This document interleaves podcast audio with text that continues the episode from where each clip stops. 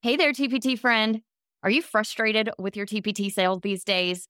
Feeling stuck and overwhelmed with how to grow your earnings? Let me introduce you to my very favorite tool for running my TPT store, your data playbook. As a savvy teacher seller, you know that data and SEO go hand in hand. But let's face it, none of us have the time or energy to dig through all the data and make sense of it all. That's where YDP comes in. Your data playbook pulls all your TPT data together in an easy to understand format and gives you easy, actionable steps to increase your sales. I'm not one to promote things I don't really believe in, so you can trust when I say YDP is the real deal. It's my not so secret weapon for keeping my TPT store earnings up, even though I am spending very little time on it. And that's really why I am so excited to share YDP with you. When you join YDP with my affiliate link now through May 7th, I'll invite you to an exclusive group coaching session where I'll walk you through all of the tools and my processes for using them to grow my business and increase my sales. Don't miss this opportunity to take advantage of this amazing tool for your TPT business. You can learn more and become a member at kristendoyle.co slash YDP. Hey, TPT sellers, ready to see growth in your business? You're in the right place. Welcome to the Savvy Teacher Seller. I'm Kristen Doyle, and I'm here to give you no fluff tools and strategies that will really make an impact on your sales. Let's get started, y'all. Hey there, I am so excited you're joining me for today's episode. This is the second episode in our email marketing series. And today I'm excited to talk to you about one of the questions I see all the time from sellers. And that is Should I use a free resource library to build my email list? Or should I create individual opt in? So today I want to dive into some pros and cons of both options and how you can make that decision for your own business. Let's get right to it. Before we talk about which one to choose, let's talk just a little about the purpose of email marketing. So, one reason that you might have an email list is because this is the one place where you own your audience. You have those email addresses, you can take them with you to any email marketing platform, you can download them and hang on to a CSV of them at any time so that you can get in touch with those people. This is one place that you truly own your audience, unlike social media and even your TPT followers. Additionally, an email list is a really great place to build what is referred to as the know, like, and trust factor. The statistics show us that people make purchases from people that they feel like they know, they like them, and they trust them. And so, an email list is a really great way to build that for your own business. It's also a really good place for you to connect with educators and to serve them, to help them solve their problems, to give them teaching tips and free resources before you try to sell to them. So, when it comes to deciding if you should use a free resource library or individual opt ins, either one has its pluses and minuses, and both are really good for serving your audience before you start selling resources to them. Let's talk about what each one is first, and then we'll talk about some pros and cons.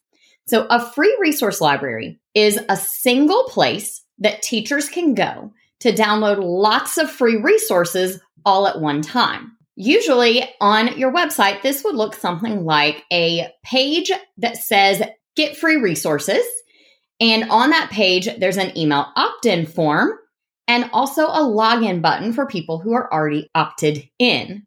The library page itself could be just a simple grid with an image and a download button for each freebie, or it could be something more complex, somewhere where teachers are able to search through freebies, filter by categories, things like that, depending on how many freebies you have and how complicated you want to get. Generally speaking, in order to have a free resource library, you will have to have a website that you are hosting those freebies on so that there's a single page for your subscribers to log in and download their freebies. Now, individual free opt ins are those freebies that you may have created to go along with a certain blog post Or maybe they are standalone freebies or samples of products within your store, but you create a separate opt in form or a landing page for each freebie. Now, like I said, some of these might be a landing page on their own, or they might be just a form that's embedded within a blog post that they go along with.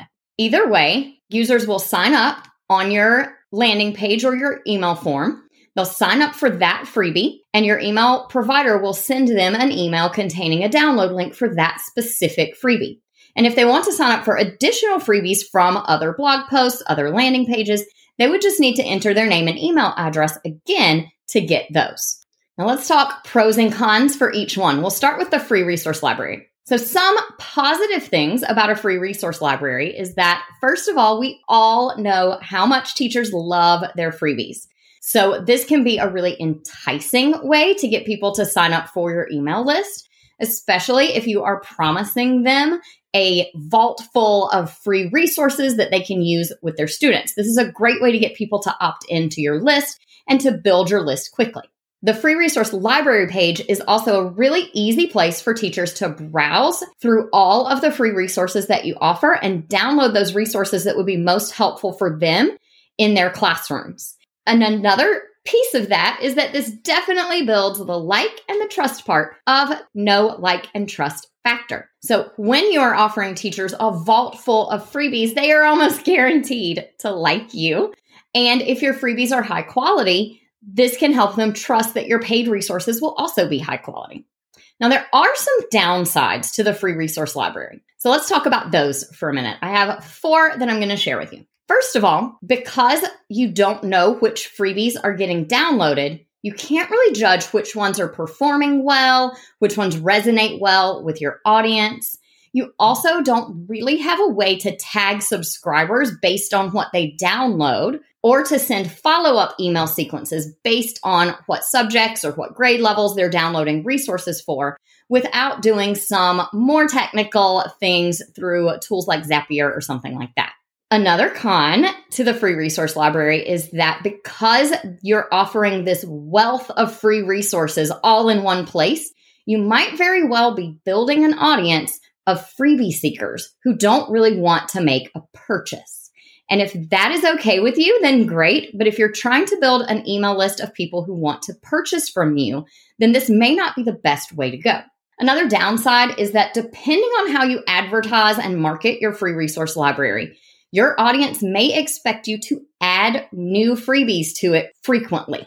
So if you are promising a new freebie every month, then you have to commit to create and add those every month, regardless of what's going on in your life, regardless of what else you might have going on that you might not have time to do those. Another downside is this does require you to build some pages on your website.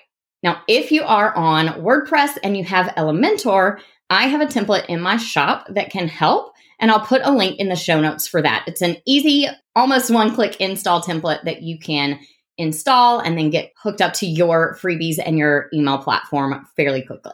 Now, just like the free resource library, using individual opt ins has its pros and cons as well. So let's talk through some of those. On the plus side, you can learn a lot about your followers from what they are downloading. You'll learn what types of resources they're interested in, what grade levels or subjects they teach, things like that. And this can help you to tag them in your email provider to be able to send more focused emails in the future. So, for example, if you've tagged someone who downloads a third grade math resource with a tag third grade math, then the next time you release a third grade math blog post or a third grade math resource to your store, you'll know that you can send emails specifically to people with the tag third grade math so that you are targeting people with the things they're really interested in.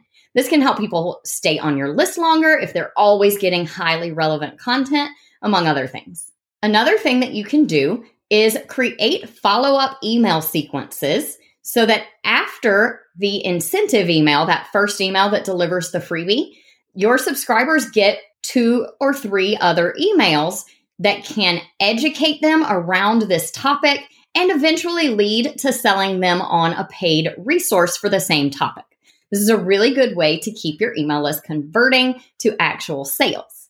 One more plus to using individual opt ins is that it's easy to see how each opt in is performing and to be able to update and change the ones that aren't performing well. Now, one thing to keep in mind is that if you're using the same opt in, the same freebie in multiple places, you'll want to create a separate form for each location so that you can tell which places on your website are performing well and converting to subscribers and which ones aren't. If you use the exact same form, for example, in your website footer and on the sidebar of your blog posts and also on a standalone page, then you really won't know which of those is performing best because all the data will be jumbled together.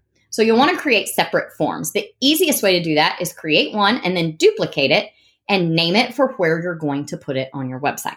Now, the downsides for using individual opt ins one downside is that it does require each one to be set up individually. That can be a little bit more time consuming, but like I said, you can often duplicate them and then just tweak the details to save a lot of time. The more opt ins you have, the more there is to manage. So that's a little bit of a downside as well. And it can be more complicated to switch email providers if you ever find the need to do that. Now, there are two basic ways to put forms on your website. You can embed the form from your email provider using an embed code, or you can build the form with a form builder plugin on WordPress and then connect that form to your email platform. That is what I recommend doing. I personally use Elementor to build all of my forms because they connect very easily with ConvertKit. I just pick my form in ConvertKit in the drop down menu and it connects seamlessly to a ConvertKit form and sends out the incentive email. The nice thing about doing it that way is I get more control over what my forms look like. So they really look like they were built to blend right into my website. And if I ever decide to move platforms, all I'll have to do is change where that form is connected. So I can change it from ConvertKit to ActiveCampaign or MailChimp or wherever else I might move. Then I don't have to go in and recreate all of the forms. If you're embedding forms and you move platforms, then you do have to recreate them on the new platform. So that is something to consider when you're thinking about how you put forms on your website.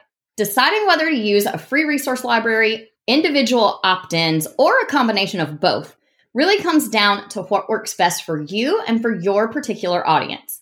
As I've shared today, there are good and bad things about both, and you really are the only one who can decide which one fits your needs the best. If you're really focused on email marketing and making this a big part of your business growth plan, then I would recommend individual opt ins because you do have more control over the information you're gaining from people. You get a lot more detail about people from what they are logging into, and you're able to send more targeted emails in the future. On the flip side, if email marketing is something that you're just starting to dabble in or you don't have a lot of time to spend on it, then a free resource library might be easier for you to manage. Just don't promise your subscribers a constant flow of new freebies that you'll then be committed to creating on a regular basis. Thank you so much for listening to today's episode. If you enjoyed this episode, don't forget to subscribe to the show. And I would so appreciate it if you would leave a kind review on your podcast platform of choice. If you'd like to grab that free resource library template that I mentioned, you can get that in the show notes at kristendoyle.co forward slash episode 21.